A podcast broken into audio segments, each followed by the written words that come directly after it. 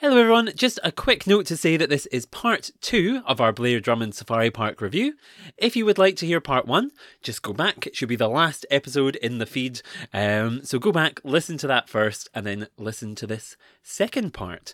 If you're rejoining us, thank you so much for coming back. We're so grateful to have you here, and I so hope you enjoy part 2 of our Blair Drummond Safari Park ReZoo. So, without further ado, let's get started.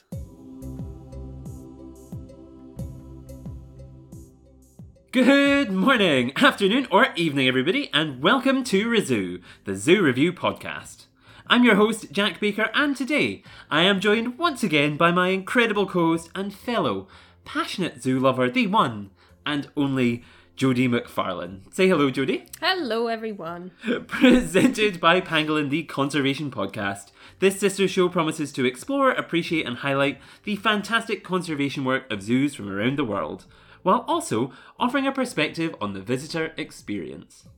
Today, we are going to be talking about Scotland's only safari park, Blair Drummond Safari Park. Found just outside of Stirling, this Africa-centric collection also features some of our favourite species from across the globe, including tigers, llamas, and our very own Highland cows. Yes, yeah, it fits exactly in with the African vibe. Yeah, of course. Exactly. Why not? As always, we're going to walk you through our day, some of our favourite memories of the safari park, the animals we loved, and some of the moments which made our visit to Blair Drummond so much fun. We will then wrap up, as always, with our 2 stars and a wish. So, without further ado, let's get started.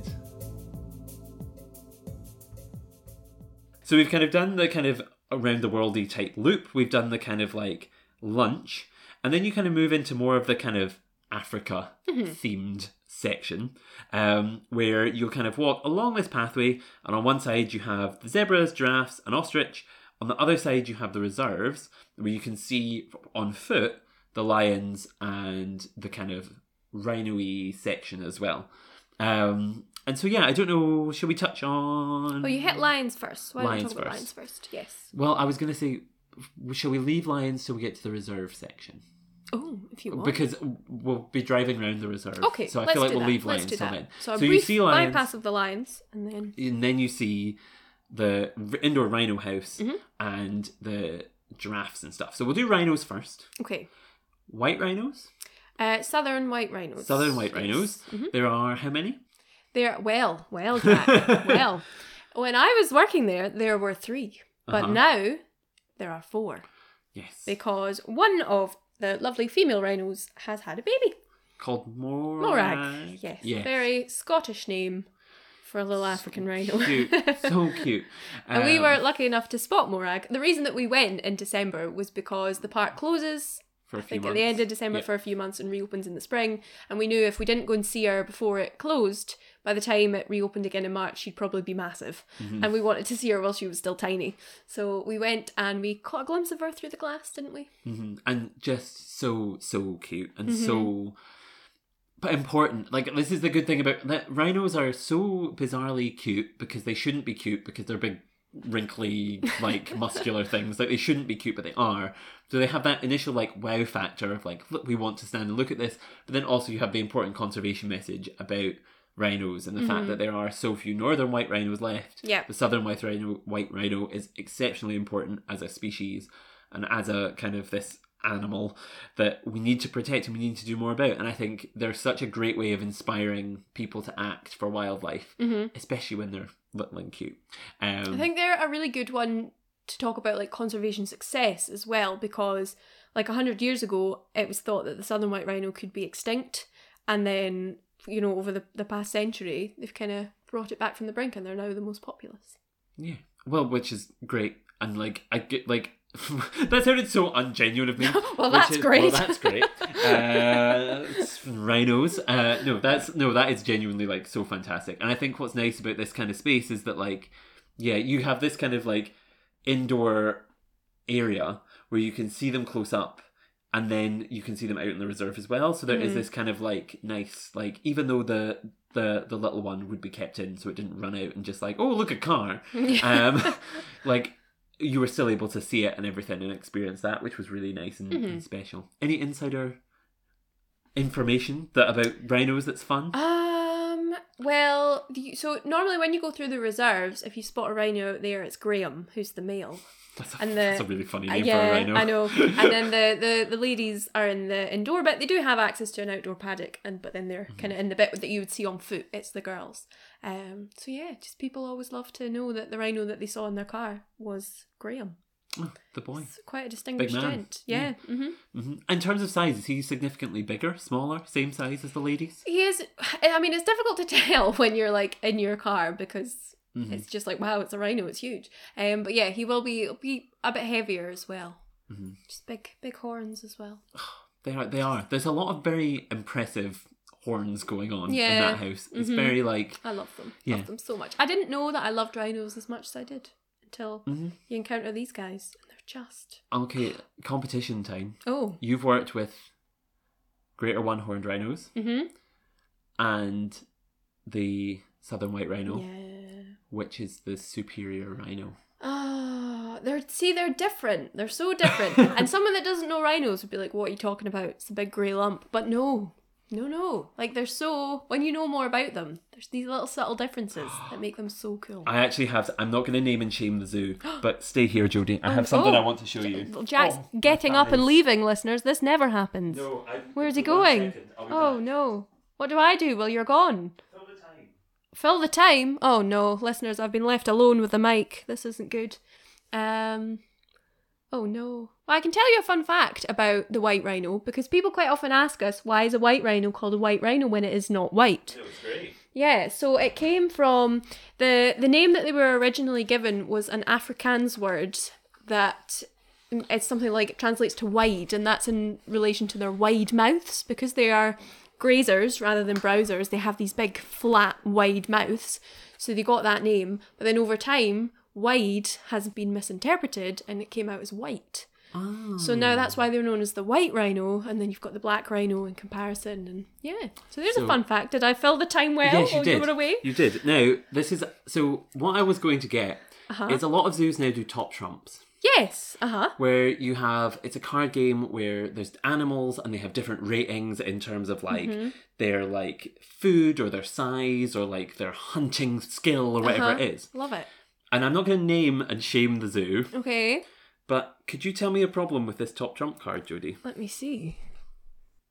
Indian rhino. Is that an Indian rhino? Nope. No. That's a white rhino. Yeah, I'm looking at that going like, that looks like my rhinos. Yep. So, okay. This is a set of top trumps from a zoo based in the UK. But this is a zoo that does have Indian rhinos, and it also has these rhinos. So maybe someone who's made it's just gone, that's a rhino, but they've picked the wrong type of rhino. But they also have a white rhino card. Oh, dear. That's got a picture of a white rhino that looks so... It's like the same. Oh, man. But this is what I mean though, your average person wouldn't know that. They'd look and go, yep, it's a rhino. But when you know your different... I've considered emailing the zoo about it, because when you know the different rhinos, you know what they all look like and how they're different. So this is not Blair Drummond, but I thought I would bring it up because it's just come back into my head. Interesting. Yeah, I need to have words. So anyway, you asked me who's better. Yes, I did. I don't know, because I like... we just talked about the big flat wide mouths that these guys have. They're grazers, so they're like big hoovers that go along the ground and get all the grass and the hay. But then you've got the one horns who are browsers, and they've got that kind of prehensile lip, and they come and grab everything.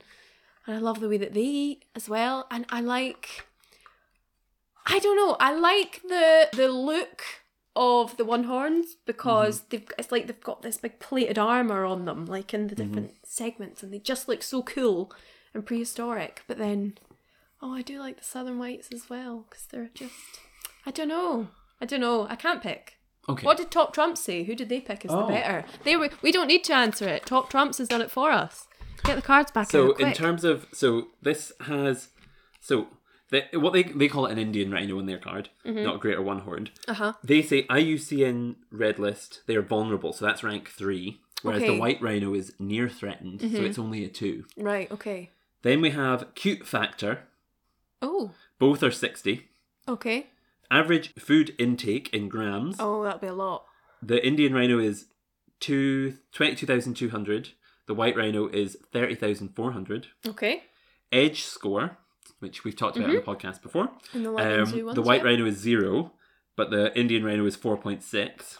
Oh, that's going to bump it up a bit, isn't it? The lifespan of both are 40. The speed of the Indian rhino is 55, whereas the speed of the white rhino is only 50, and that's in kilometres an hour. And then the top trumps rating of the Indian rhino is 96, and the white rhino is 98. So I think that means the Indian rhino slightly has the edge. The greater one-horned rhino, slightly. Mm-hmm. Okay. Slightly. Okay. But I'll take that. Okay. Yeah. Well, we're not going to argue with top trumps, except about their picture usage. Yeah, which they picked the wrong incorrect. One. But okay. Mm-hmm. Yep. So yeah, there's that. Moving on swiftly. We're settling the big arguments here today. Yes. We have giraffes, zebras, and ostriches. Yes, big mixed species habitat, which we love. Which I thought was really, really special, and mm-hmm. actually like a really nice use of space. I thought it was a really good mix of kind of classic, iconic African like savannah mm-hmm. Animals, like they are it the ones that you like. It just makes sense, doesn't it? Yeah. Like the math is math in here with yes. this exhibit. And I know you have a special like love for the giraffes because you worked with them a lot. Yeah. So like, is there anything you want to say about them? I just love them. Anything more in depth than that? What can I say about these guys? Yeah, because these are one of the animals that we do the animal encounters with. So. Mm-hmm. Have had the privilege to work up close with them. They are gorgeous. They are the giraffes that they have at Blair Drummond specifically are hybrids. Mm-hmm. So that is interesting. Yeah, so that's because people quite often, if they know a bit about giraffes, they'll ask like which subspecies they are. But basically, all of our girls here, they're all girls. They're hybrids, and so modern zoos will generally not breed hybrids as part of their European breeding programs or whatever. So us, by housing hybrids, it means that other zoos can get on with their breeding programs without that sort of, I was going to say interference, but that's not the word, just without having them in the mix. So we've got all hybrid girls here with us, and it means that they've got a real mix of like colours and patterns and just gorgeous gals. Yeah, they are. They're really interesting. They're beautiful animals, and I think it is like a lovely, just a lovely space to see them in terms of like, all sorts of stuff. And you've gotten some very aesthetic pictures of them. Oh, of course. During your life. So, I really cannot complain about the giraffes at all. They're fabulous. And also a good one to highlight, because although it's always like, well, they're a bit of a basic one to love because everyone loves them. They're mm-hmm. not basic, as we've said before, because they are more, well, some subspecies are more endangered than, say, elephants. Yes. So an important one to highlight. Speaking of it, look at that transition. So opposite the kind of the giraffes, the zebras, and the ostrich house, there is the rhino house. There is the rhino house, but there is also an elephant house. There is. Where there is an African elephant who has a very interesting story, which I think like you will be far better prepared to tell than I. So like, could you tell us a little bit maybe about the elephant that they have at Blair Drummond? I can tell you a little bit about her, yes. There's lots of information about her on our website as well. So the elephant house that we have at Blair Drummond, we are basically our retirement facility for older elephants. So in the past, we have housed quite a few elephants at a time. At the moment, we just have one, and it's a female called Mondi, and she is an older gal now. Mm-hmm. She is the same age as the park, actually. She is in her early 50s now. I want to say like 52, 53. Mm-hmm. So she's an older lady. So she's here getting lots of love and care and peace and quiet. And it has been looked at in the past to maybe, after the other girls that she lived with obviously got older and passed away.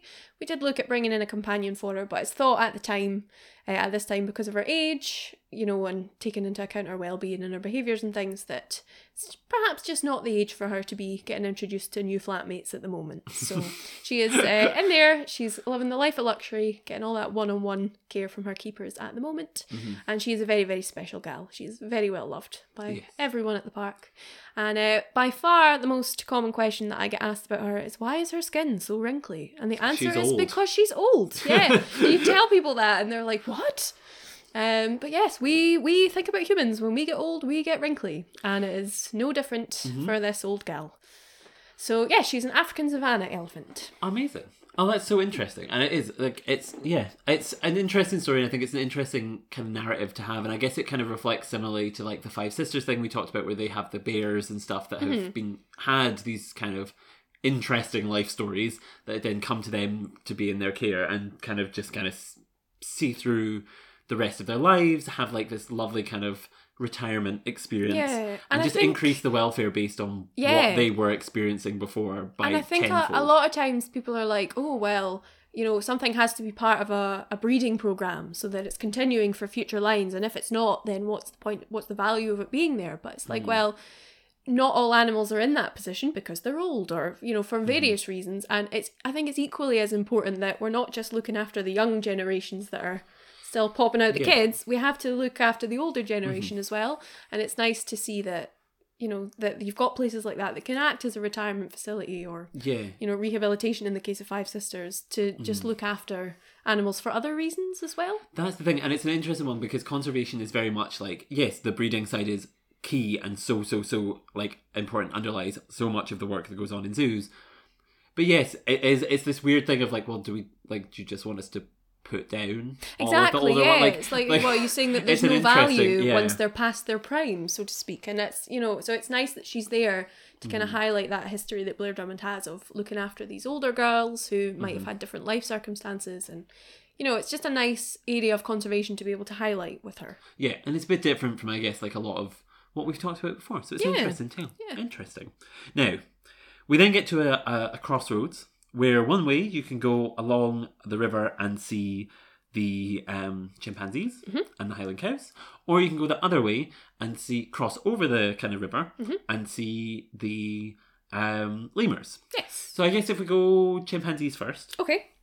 Previously, there was a boat that would go up and round the Chimp Island and back, but that's been paused. It was paused for COVID, and it's kind of stayed paused for the moment. So there's a pathway up to this Chimp Island that you can go and see three chimpanzees. At time of recording, yes. Yes, and when you pass, like, and along that way, you'll also pass some Highland cows, which are beautiful and lovely. And you can go out and you can see these chimpanzees. And like, what was really nice and serene is it feels like you're walking out through the countryside and then just all of a sudden there is this big island with chimps on it. Yeah, it's like a really lovely space down there. It's a fairly, not small space once you get down to the end of the walkway, but I think just because it's quite narrow as you walk down this path. But yeah, on quiet days when there was no one down there for the chimp talk, it's just me stood there, like, and you've got the noise of the water and the birds and the leaves, and it, you just felt like you were a million miles away. It's a really, really nice spot in the park, even just to go, and there's some benches there, so even just to go and sit there for a little bit, just enjoy being outdoors. And I think it's good as well because sometimes you will have to sit for a little while to spot the chimps. So yeah, it's a really nice quiet little pocket of the park, just feels away from the noise. Yes, it is. It's lovely. It's really, really nice. And then I guess, I know you have in previous episodes said you hate chimps because they scare you. So could you tell us anything that made you perhaps more endeared to these chimps? Yeah, I think, so I think it's cool to see them living on the island, like living in that sort of habitat, because it does feel, I don't want to say more natural because that implies that where they live in other collections is not natural, but just seeing them in this big open space and they forage for a lot of their own food and like they can just do their own thing, and it's like you're just seeing behaviours that you might not get the chance to see otherwise. Yeah, and I mean, I've seen them obviously when they, in some of the experiences, the keepers go out and they feed them, and we kind of get like a front row view of them being fed as and when it happens, which maybe is when they're most active. And just to see, you know, you hear about all these different behaviours that chimps have, but to actually see it with your own eyes, there is something, even for someone like me who was previously a bit scared of chimps, they're really breathtaking about it, like to see them using sticks to like fish the food in from out of the water and stuff like that. And just, yeah, just, so cool. Yeah, as much as perhaps they're not my favourite animal in the world, I have to admit they are amazing. Like when you see them doing all that. Interesting. Amazing. I'm glad. Yeah, I'm glad that you've come round. That's high praise from me for a chimp. I'm getting there. I'm getting there. I like that. I like that you've, really had a moment there, an epiphany. And hopefully that will continue when you go back to work at Blair Drummond. Yes. By then, we can maybe re-zoo in a year's time, Blair Drummond, and you'll be even more deeply in love with them. I doubt it, but maybe they will be. So yes, there's that. And then there's the lemur section, which before you cross over to the lemurs, I think like something that's worth highlighting is here there are, during the summer months, pedlos and all sorts of different like activities, and there's another little gift shop I think here. Yeah, that's opened when it's busy. And lots of cafe and stuff. Yeah, cafes and stuff. So another little hub of activity here, and then you cross over and you're in the lemur section, which is actually a really nice, big, spacious walkthrough. Yeah. Like when we went, obviously it was a bit colder, so they were spending a lot of time in the indoor sections. But it was nice. It was really good, and it's crowned lemurs, black and white ruffed lemurs, and ring-tailed lemurs. Is that right? And brown lemurs too. Is there? Yeah. My gosh, there's so many lemurs. Yeah. But no, it's a really nice section, and I think it is nice that they've kind of grouped all these together and plonked them all in this kind of their own little space. I really, really like it, and I remember when I remember when it opened, and it was a nice, like, new kind of different twist on the African theme, because I think a lot of the time when people think of Africa, they think strictly of lions and like that kind of aspect, whereas Madagascar, still part of that continent, still part of the diversity really systems that are really important area to highlight. So it's a really nice area. Any fun things to mention? I like that in here it's not just lemurs. You've also got Patagonian mara. There another random global species. Tortoises as well. There are sheep. I want to say Somali sheep, maybe? Okay. Sheep. A few little random entries in there too, but it's great. Mixes it up. You've got things at ground level, things up high. Tree level. Excellent. Yeah. And also a thing to mention, just because this was actually happening when we were there, when you're through in the back section where the black and white ruffs are, they had signage up about research that was taking place in collaboration with the University of Glasgow at that time. Wasn't it to do with music or something? Yes, so they were putting in, oh, you're putting me to shame now because I can't really remember what it was about. It was basically the lemurs had a choice of different things to interact with, and I think some of them would produce sounds, some would produce different lights, and it was to see like what sort of thing they would interact more with, and it found that they liked sound. I think it was a tunnel, like they could go through this little tunnel. They could go through the tunnel, and if they wanted to, they could listen to the music and they would play different genres of music. So and there's a section on the website that talks about the research going on, but that's something to highlight about the park. They do work in collaboration with local unis quite a lot, and lots of research is done like within the park, and it's great. Amazing.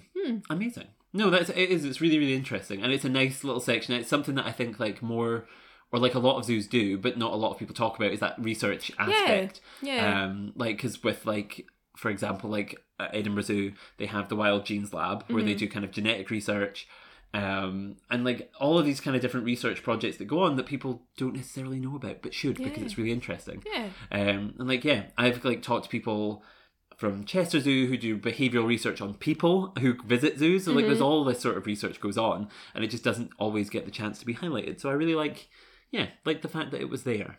Now, I just have to mention this before we forget, because we were in Lemurland. I think it was like only us that were in there. Oh, it was terrifying. It was quiet. It was quite a quiet winter day. I was going to say it was quite tranquil. I was enjoying it. You've got like the river sort of separates you from the rest of the park. And then through the silence and the peace, what did we hear, Jack? Screaming. And honking. And screaming? What was the lemurs? No, it was horrifying. I didn't like it at all. I'm talking about a different type of screaming. The excited, joyful screams of children, and honking of horns, and ringing of bells. Because Santa. And we looked up, and who did we see through the trees across the river but Santa? Yes, when we went at Christmas, yes, there was Santa being dragged around on this massive sleigh that was being dragged around by a tractor. Yeah. Which was covered in fairy lights, which was a real interesting vibe. Yeah. I would like to see him attempt to get through the lion drive-through without being ripped to absolute pieces. I think they probably did a bypass there. Yeah. I'm gonna say. But it was a really lovely thing. But the thing is, we didn't know Santa was coming, so because we were just standing in the middle of Lemurland, and then just heard this. It's like, and we were what on it? And then someone like beeped at Santa. Because there was a car stuck behind Santa, and they were getting annoyed that they couldn't. There was a bit of road rage going on. Someone was not feeling the Christmas joy. No. But yeah, and we saw Santa again later when we were back in the food section. He went past and we saw his elves and the Grinch. The Grinch was it was all happening. So yeah, I forgot about that. How could you forget? I don't know. I really don't know. But speaking of getting in cars, you've led us nicely onto our final section, which is the drive-through, which I feel like is the kind of main part, but obviously we've already talked for an hour and a bit, so we're going to probably not cover it in huge amounts of, like, Like, it's not going to be another 2 hours of podcast, guys. Don't worry, is what I'm saying. But it is. It takes up a lot of area of the park. It's this huge drive-through section broken into 4 bits. Mm-hmm. Like a savanna area with African kind of herbivores, lions, macaques, and then Asian deer species as well in the 4th section. And so, yeah, you kind of drive round...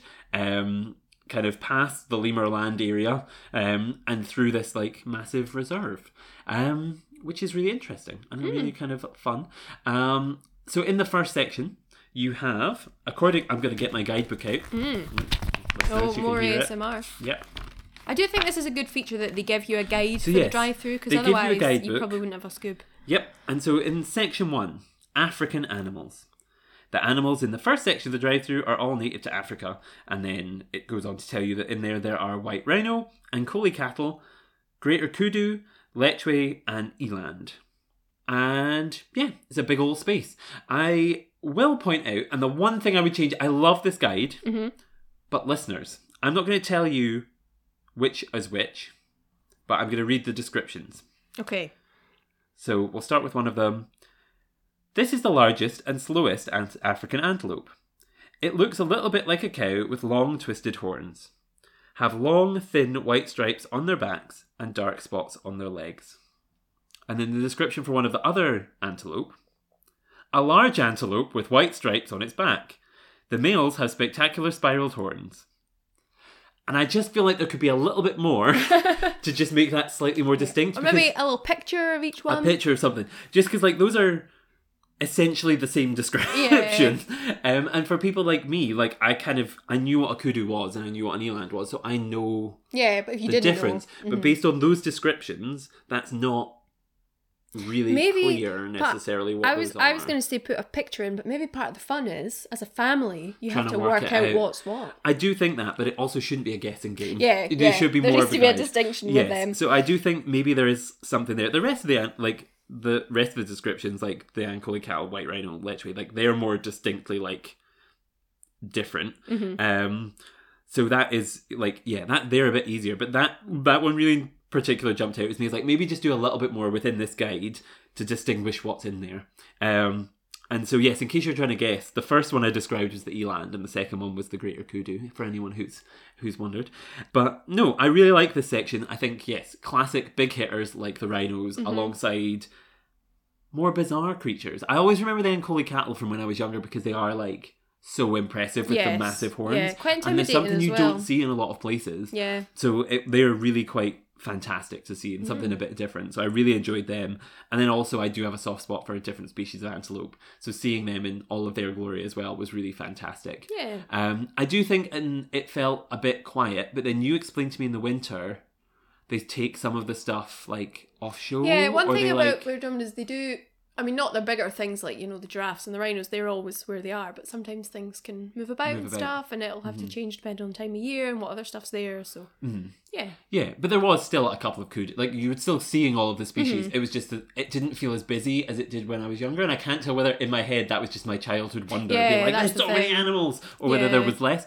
So it was an interesting one. But in terms of diversity. The diversity was still there. It just felt like there was less of each, which I guess also from an animal welfare point of view is actually quite good because it gives you more space to move around. I don't know. Do you have any particular thoughts on any of these? Not especially. Favourites or? Quite like the Ankole cattle. They're they scare me a bit. Because like when you're driving around in the work car and thinking if this runs at me. Different if it's my car, but I'm like, I don't want to be the person who's in the work car that gets charged at by a rhino or a giant cow. But yeah, no, it's I don't have much more. Do you know what the thing is? Anyone that knows me in person knows I'm quite a stressed driver. So whenever I'm going through this bit, I'm normally driving in the work car, which is one thing, and responsible for other passengers in the car. So I'm just focusing on like driving and not like coming off the road or like. I don't know, running into Graham or something, like just trying to make sure the windows are up. Like I'm just thinking about all that. Yeah, that's a big thing here actually. It says, please keep your windows closed. Yes. It doesn't say please, it just says keep your windows closed. Especially when you get into the next bit. Which is lions. Yes. We do love lions. The 2nd of the reserves is home to our pride of African lions. The lions are kept separate from animals of the first section, and you can probably guess why. Yes. Because there's a lot of lions, and they are big, scary cats that I feel like... Yeah, you don't realise how big a lion is until it's walking alongside your Corsa and you're like, oh my god. This is the same thing for us of like being so used to Edinburgh who have Asiatic lions. Yep. When you then see African lions, they are chunky bigger cats. Yep. Like muscular you just, big cats. Yeah, you forget how big they are. So yes. Mm-hmm. I like this because it contains fun facts about them, which like obviously in section 1 they have to like squeeze in the 5 species, but in this one because it's in Africa they have their own page. And people know what a lion is, so you don't have to describe it. Exactly. So there's like, and because there's only one thing, you really like, oh, that must be it. But yeah, tells you a little bit about they live in a family called a pride. They are carnivores. They are the only cat which cannot. Jodie, do you know the answer to that? They're the only cat which cannot. Blank. What's the word? Oh, I don't think I've read the guide. I don't know. They're the only cat which cannot purr, according to this guide. Oh. Instead, they roar. A lion's roar can be heard over 5 miles away. I didn't know they couldn't. I didn't know they were the only ones that couldn't purr. Does that mean a tiger can purr? I guess so. Oh, there you go. Learn something new every day. Because tigers can roar, but also, I guess they can also like purr. Growl interesting. Interesting. And then it talks about the mane, and it talks about like the fact that they sleep a lot. So it's a nice little section in this, and it's a nice section to drive through as well. Slightly intimidating when they're moving around, and I've been in my little like tiny car and had like a lion right next to you, and you do feel that like heartbeat like going up. But it's a magical experience, and really liked it. Really liked it. Any thoughts on lions? Thoughts on the lions? They spend most of their time just lying about. Hey. They really do. I think in the morning they were always quite active when they first come out, and then they do spend a lot of time just lounging, especially if it's sunny, because just a big cat at the end of the day, it's going to find a puddle of sunlight and it's going to sit in it. Yeah. So yeah, but always, even when they are lying down, like just to drive past them, you're right, they're so huge. It's just magical. Always fun. Lovely. I really enjoyed the lions. In terms of, before we move out of the African section, what are the kind of conservation projects that Blair Drummond is involved in Africa? Do you know any off the top of your head? It doesn't have to be from these reserves. They've got one to do with the one to do with the rhinos is it's called OSCAP, I think, which stands for something like Outraged South African Citizens Against Poaching. Oh. So that's a big one that they do. Loads of them are to do with Africa, actually, to the point where I'm like, look on the website, not as a cop-out for me, but because there are so many that are to do with that. There are, I think, some of the vulture stuff's to do with that, which we'll come on to, vulture. And they've worked with the Giraffe Conservation Foundation in the past, and yeah, quite a lot of them are Africa-based, which is not surprising given that it is a safari park. Yes, I'm sorry, I'm just looking up to see on the website so I can give you a list of things that they do. One second. Link to the Wild. Chimp-friendly crops in Uganda. That's African. Rehabilitating vultures in South Africa. The Namibian Lion Trust used to be one as well. Oh. Talking about lions. Lemurs and livelihoods in Madagascar. Then we're about to come on to the Barbary macaques. Rhinos. It is OSCAP, Outraged South African Citizens Against Poaching. Tiger fences in India. Protecting wild lions in Namibia. All Women Wildlife Protection Programme, protecting pinnipeds through rescue and rehabilitation, which is sea lions, supporting ocean conservation in the Galapagos, restoring white-tailed eagle to Wales, rescuing Scotland's marine mammals, giraffe conservation in Uganda, tagging tortoises in Mauritius, protecting Mediterranean monk seals, tracking raptors in Scotland, and that's all the ones on the website there. So yeah, just like a brief rundown. But not all of those Africa-focused, I guess. We went off track slightly. But yeah, there is like a lot of work going on there and donations being made to those organisations, which is fantastic. Next, macaques. Macaques, yes. Talked about them a little bit earlier, because obviously we saw them inside. On foot. And they are found in Algeria, Morocco and Gibraltar. They are cheeky monkeys that look cute, but they have sharp teeth and can bite when feel scared or threatened, according to the guide, which is interesting. And there are what feels like loads. Yes, it's a big space, to be fair. There's a huge space. Yeah. Big space for them. Cheeky monkeys indeed. These are like your classic safari park situation where they may go on top of your car, but they will go on top of someone's car. What I quite like about this drive-through is that there's the option to bypass this reserve if you don't want to take your car. If you're a bit nervous. Yes. Yeah. Or if some cars, like a soft top or whatever, can't go through that enclosure. So there's a... They can go through the lions, but they can't go through the macaques. I want to say yeah. I mean... Maybe not. I don't know. Maybe they just can't go through at all. But anyway, there's an option for if you don't want to go through there, you don't have to. Interesting. Yes. Lovely. And any fun facts about them? I mean, we've talked about them many times before because they came up in one of the other ReZoos. Yeah, and I'm sure I said this in the other ReZoo, but my go-to fact about them is always that the difference between a monkey and an ape is the tail, mm-hmm. or lack thereof. And so these guys do not have tails, which would maybe make you think they were an ape, but they are in fact a monkey. They've just adapted to not need the tail because of where they lived. Interesting. Yes, and our little troop came from Gibraltar. Oh, lovely. Were they not causing trouble or something? There was, and they had to be moved. It was years ago. There was something to do with... I think there was maybe two opposing... Because did you not look it up when we were there? Something to do with... There was two opposing troops and they couldn't get on and they had to get rid of this group and no one could take them and the only other option would be to have them put down. So Blair Drummond said that they would give them a home so that did not have to happen. And they've been here ever since. Very successful breeders, this lot. Constantly new babies going on with the macaques, which is lovely to see. Yes. Yeah. All round good time. Interesting. Yes, I was just looking on the website there to see if I could find the information, but I couldn't see it there. But no, it's definitely an interesting story of like, yeah. And I feel like they're a really charismatic animal and something interesting to have in a drive-through. Yeah. And yeah, really fantastic. I guess then section 4, last but not least... Asian animals. We have Bactrian camels, Axis deer, Nilgai,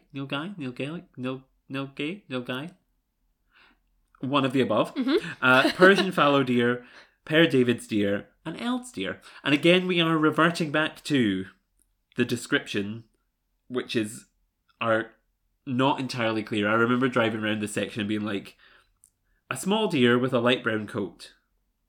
Okay. Has a brown coat and long horse-like face. Males have long branched antlers.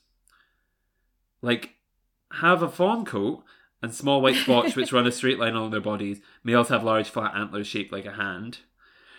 A pretty deer with spotty coat and white throat. A large antelope which looks a bit like a cow with a tuft of hair on its throat. Like, those descriptions to me are not distinct enough. I will say, for this section though, the deer are easier to tell apart when you can see them. So if you have that description and you can see all the deer, you can go, oh, that's that one, that's that one, that's that one. It's quite easy. Okay. But yes, I can see why people would be like, oh, it's just deer, let's just drive past. Yes, but actually there's quite a lot there. Yeah. So yeah, I feel like I would maybe alter those descriptions just slightly to make it a bit more... distinct. But yeah, I do like, and the selection was really nice, and obviously we have talked previously about the Per David's deer storyline, which is really interesting. Camels really interesting, something really interesting. And it's a nice big kind of interesting section of deer. And it's nice because people do have that tendency to go, oh, it's just some deer. It's nice that you can say, well, no, the fun fact about here is the most endangered animal in the park is in here and it's one of the deer. So it's always a nice thing to kind of throw in there as you're driving through. Yes, I think so. And I think, like, yeah, deer, as we said in the Deer Centre ReZoo, like, people don't think about deer enough. They're really interesting. They're beautiful creatures and people should talk about them more because they're fantastic. And yeah, I really, really appreciated that. And that kind of, though, brings you to the end. It does, but we've forgotten something. Which was, in fact, before we leave, because at this point you could drive out of the drive-through and leave. You know, that kind of takes you on a loop. I guess we'll transition into bonus stuff. Okay. We can transition it and then it feels like we haven't... And then we can pretend we haven't forgotten something, even though we did forget to mention it before. It's because the bird section of the park is kind of separate from everything else. It's way over on the other side of the car park. So if you didn't know it was there... You might almost miss it, yeah. So, but do not miss it because it's such a good place. At this point, we did leave and that was the end of our journey. But bonus stuff. Birds. We went to the bird show, in which they flew an owl. Yes, little barn owl. A barn owl and a vulture thing, was it not? A vulture at the end. And in the middle... Two kites. In the middle. Yes, it was the two kites. Two kites. Not... kites. Not as in let's go fly a kite from Mary Poppins, as in... Like a kite, like the bird of prey, yes. And so, no, it was really interesting and it was really nice. And like the guy who was doing the presenting, you could tell he'd done that a million times before and he was just so comfortable with the birds and like knowing what he was doing, and like it was a really nice, good show. Nice, excellent little bonus thing. And I love this because not as a worker, but as a visitor. From my childhood, I remember the thing you remember is like the drive-through, the boat to Chimp Island, which no longer runs, the Sea Lion Show, which isn't on at the moment in its old form. Yes. And so the Bird of Prey show was kind of like a hark to the past, and I remember loving it when I was young, and I still love it now. And that area of the park is stunning because it's down at the kind of big lock, and just beautiful, perfect place for a Bird of Prey show. What was the story as well with like you and the owls or something, and like you were terrified of birds or you were terrified of human interaction? When I was little, and I mean really little to the point where I can barely even remember, I think it was at Blair Drummond. I don't know where else I would have been. I was with my family somewhere at one of these Bird of Prey shows, and they asked for some audience volunteers to like come down and be part of the show.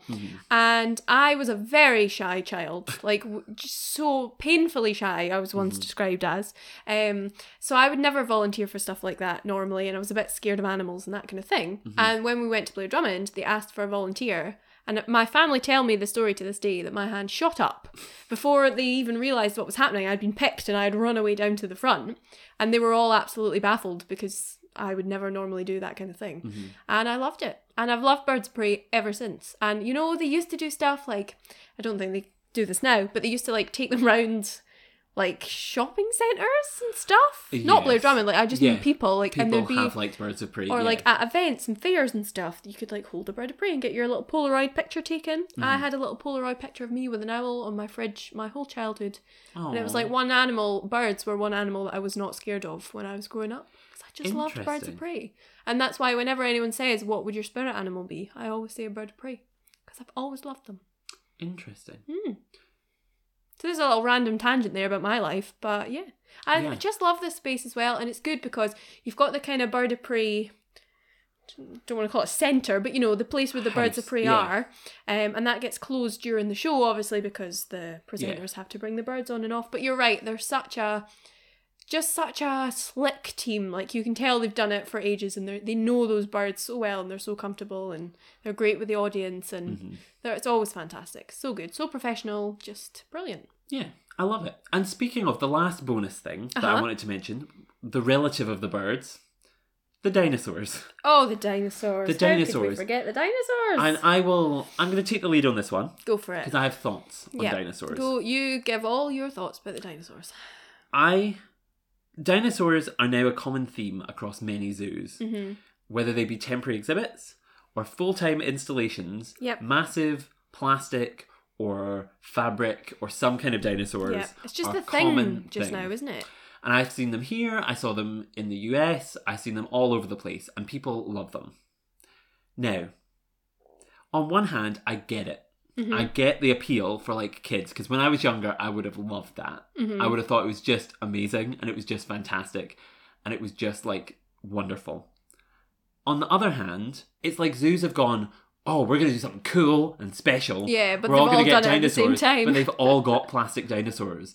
And I'm like, that's great, but I'm starting to I feel like I've lost any sense of wonder at these things now, because I've seen them so many times over so many places in pretty much exactly the same way. And so this display was fantastic and really good in terms of like dinosaur displays. But I really do feel like we need to stop this trend. So that's not like specific to Blair Drummond. It's not a specific Blair Drummond thing. It's like when we talked about zoos. Exactly. When we talked about like Christmas lights in the Chester Zoo ReZoo. Yeah. That was not a specific Chester thing. This is a more wide thing. Yeah, where like in terms of like Blair Drummond, this is a really good display of dinosaurs. However, I'm fed up looking at dinosaurs. I'm so sorry, zoos, who all think it's really creative and wonderful, but you've all got them. Yeah. And it's gotten to the point where it's not creative or special anymore, and it's not wonderful. It's not as good as you think it is. Whatever the marketing team think they're doing with it, I just think they're really good, but it's not a like creative genius idea anymore. It's like the same thing over and over and over and over again. Florals for spring, groundbreaking. Exactly. Dinosaurs for children, groundbreaking. Yeah. Like I do normally love the dinosaurs. Normally, and I do. I'm the one slagging them off, and you're defending them. No, but I do. Like I like dinosaurs, and I love dinosaurs, and I see. This is my dilemma and my inner debate. Is like I love dinosaurs. I, as a child, would love displays like this, but as an adult looking at this, this is no longer a creative, wonderful enterprise. This is a copy and paste exercise across every zoo in the UK, which I'm done looking at. See, my thought with the dinosaurs is I'm the opposite of you because I was not a dinosaur child. I have never seen Jurassic Park. I don't care. I'm not interested, right? I hold my hands up. I don't need it. I don't need the dinos in my life. But the one thing that I will say about Blair Drummond that makes me not mind their dinosaurs in a way that is better than I feel about other zoos that have them is that I think they have done well in putting them in a space that otherwise wasn't used for anything. Yes. Whereas sometimes really be, it's not a very, it can't really be used for anything else. Whereas sometimes you go somewhere and it's like, well, these plastic dinosaurs are taking up space that animals could be in, or they're right in the middle of where animals are, and it's annoying and that bugs me. Whereas with this, it's like, well, they're over here next to the picnic benches. If they weren't there, it probably, I think it used to just be more picnic benches. So, like, that's quite a good use of space. You might as well put them in there. So I don't take as much issue with them as I have in other places. In terms of dinosaur displays, I do think Blair Drummond was one of the best ones I've seen. It is good, yeah. It's really good. And I think kids love it. Like, they really do. This is the thing. Like, so I'm just like, I'm conflicted. Yeah. I'm conflicted, Jodie, and I don't know how to, like, I honestly think, like, a dinosaur display would be a better pull for something like a botanic garden, where botanic gardens are really hard to get kids to engage with because plants are historically a difficult thing to get kids to do. Whereas zoos don't really need dinosaurs to draw kids in because the animals do that themselves. Yes. Yeah, maybe. Yeah. And one thing that does bug me sometimes as a bugbear when I'm at work is that that's all kids want to go and see. They want to go and see the plastic dinosaurs. And it's like, but you've got like rhinos and lions over there. Like, go and see the animals. And they just want to go see the dinosaurs. And that's a tricky thing because I feel like the pathway into conservation for so many people is like when you're younger, loving dinosaurs, and then you develop a love for animals, and then you end up in a conservation career. It is, so you don't want to shut that path down. I know. But it is, I don't know. It's a question that I can't answer, and I would need to do a lot of research about to answer fully. Yeah. But I just think in terms of like, change your PhD, Jack. This is the question. Yeah, well, it's about dinosaurs and their engagement. Like, zoos, if you're out there listening and you're thinking about getting like a plastic dinosaur, please, no. Yeah. Do something else. I don't mind. See, this is the thing. I wouldn't mind if they did like a mythical creatures or like a legends, or like even just like moving forward, like ancient mammals. Yeah. Or like ancient like sea creatures even. Yeah, that'd be cool. Just something different. Like maybe like big massive like sculptures of creepy crawlies that are like blown up to like huge size. Something. I wouldn't mind that as a concept, as like a display. I think the real issue and root of the issue is everyone has done exactly the same thing to the point it's no longer creative. And I think a lot of that's obviously come off the back of like Jurassic World coming out a few years ago, and that's what sparked it because suddenly everyone loves dinosaurs again and kids, it's cool again, you know, for kids. So everyone's done it at the same time. So yes, you're right. It's not personal to Blair Drummond. It's just a general zoo thing. We're done with the dinos. We are. Yes. But on that note, it is time to wrap up with our 2 stars and a wish and a word of the ReZoo. Now, obviously for you, it's tricky because you work there. Because you, so there is this kind of awkward dynamic of like, can you say a wish when you work there? I'm happy to like do the whole thing. But if you have thoughts on stars, perhaps, then you could jump in on those. Yes, let's do that. So do you want to start with your 2 stars and then I'll come in afterwards? One of my stars has to go to the bird of prey area, both for just the area itself and for the show, for reasons I've just explained. I just love it. It's always fantastic. And it's, as I say, it's that thing that reminds me of childhood. Loving it as a child, and I still love it as an adult, and it's that connection is still there. Mm. Lovely. And then part 2 of that, so that 2nd star. Part 2 would be... let me think about part 2. You give me your... Okay, so for me, my 1st star, I think, would be the whole setup of the centre section, which is food and toys and games, because I don't think... Usually I pick animals, but I think this section in particular like was a really good family section that added value for money. And we didn't really touch on it, but ticket price, you can tell this is very aimed at families. And I think it caters well to a family market, and that particular section of like games and play parks and restaurants and dinosaurs is a real celebration of like what's good for kids and families. So that would be like my... 1st star. Okay. I think my number 2 gonna have to give it to the lemurs. Sorry. I think my number two. I think my second star. There we go. I'm gonna have to give it to the lemurs. Okay. Just because. Which particular lemurs are all of them? Okay. All of the lemurs. Although I do love Lemurland. I just like that as a little concept. I like that it's separate. Feels like a little island because you go over the bridge. Like Madagascar, perhaps. Island theme going on. Yeah. But yeah, I just like the lemurs because I think I've talked about this before, but just that I found this like newfound love for them by working there and working up close with them and like just appreciating them in a way that I didn't before. And as we've said, it's impressive when obviously the point of a zoo is to inspire anyone to have this new connection, but when you can do it to someone who's already an animal person and find new things for them to love, it's quite impressive. I like that. I like that. I think my second star, completely differently to that, would just be the fact that like it's Blair Drummond is never afraid to invest money back into itself. And I think what's nice is that like I can see in the years that I've not been there what's happened, and it feels like every year there's been a major development project pretty much of like they've changed something, they've done something. So my second star is more of a conceptual one of like I like the fact they clearly care about what they do and they want to make sure that they are doing the best they can in terms of the animal welfare. And you're right, they're not afraid to spend money because I feel like a lot of places are like, oh, we don't have the budget for that, and it's like sometimes not that it's all about making money, but it's like that. What's the saying? You have to spend money to make money. Yeah, like, you know, and you do. You especially if you are have to spend money to make conservation value. Somewhere that's a bit older and's been around for a while, you have to keep it new and fresh and exciting, and also just to keep up the standard, you know. And I think they do that. They recognise when something's maybe getting a bit old, and they go, and they replace it. We're replacing it. Yeah. I like that. I like that the level of care, especially in somewhere that is very family focused, because you know kids will rip things and punch things and tear things and break things and smash things, and so having the ability and the willingness to invest means that nothing looks like it's had kids rip it apart, which is actually really nice and really, really good.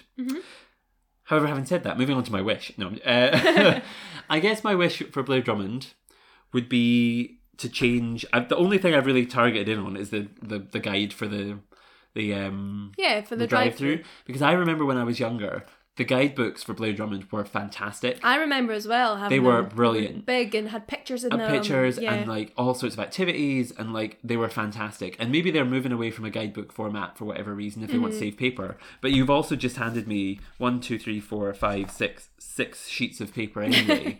So if you're trying to do a recycling thing, maybe this isn't the route to go down. Maybe you could do some kind of like audio guide for the reserve, or you could do some kind of app situation. So if the reason to make it a short guide is to do that, maybe move away from this concept entirely and try something new.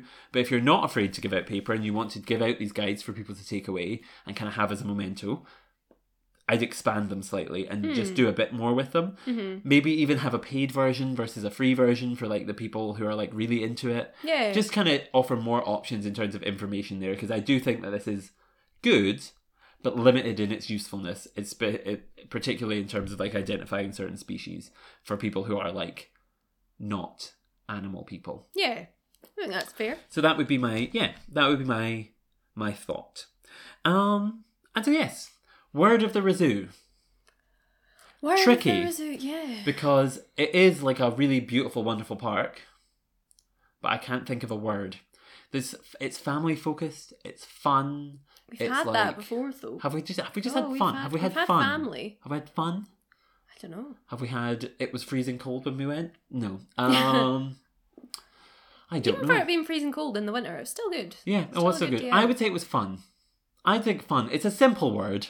Yeah. But I think I was to sum up my day at Blair Drummond in one phrase. It was like, yeah, that was fun. And do you know what? Coming from us, that's quite good.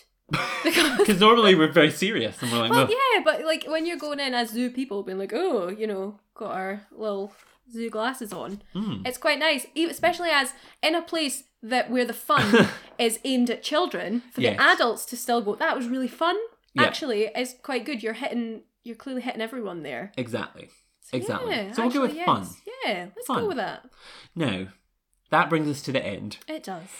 Hopefully. We have talked for almost 2 hours in a ReZoo that was meant to be an hour, but we've gone through it. We've done it all. It'll come out. We'll see. And we were like, this is going to be shorter because it's only going to be you talking, because I'm not going to be saying much, but it's been longer than usual. Oh, well. we tried our best. Hopefully I haven't said anything that will get me fired. I don't think so. I think we've been very positive, actually. And I've really enjoyed talking about Blair Drummond, and I can't wait to go back. And I would like to request formally on the podcast, Jodie's bosses, if you are listening, I would be more than happy to come and do a visitor experience, perhaps a keeper for the day. If you'd like me to come along, I have given you free advertising. I see. So this is your repayment. Yes, I can be bribed. For good reviews. No, I'm joking. But like, yes, I will. I might turn up one day while you're doing these things and just be like, Jodie, let me feed a giraffe, and you'll say, no, absolutely not. No, give me the ticket price, then yes. No, I will turn up, and I can't wait to see you in action again at Blair Drummond this year. Mm-hmm. But on that note, we should wrap up. Thank you all so much for listening. You can find the podcast on all streaming sites. So you can subscribe there, leave us a nice review, do whatever you want to do on Apple Podcasts and Spotify and Google Podcasts and on them all. You can find us there. You can also find us on social media at Pangolin Podcast on everything, Twitter, Instagram, Facebook, LinkedIn, them all. And you can also find me on Twitter at Only Jack Baker. And on Instagram at The Only Jack Baker. So I'm all over the place. You are indeed. I am prolific. And on that note, we should probably wrap up. So once again, thank you so much for everybody for listening. Thank you, Jodie, for joining me again. And yes, until next time, goodbye. Bye.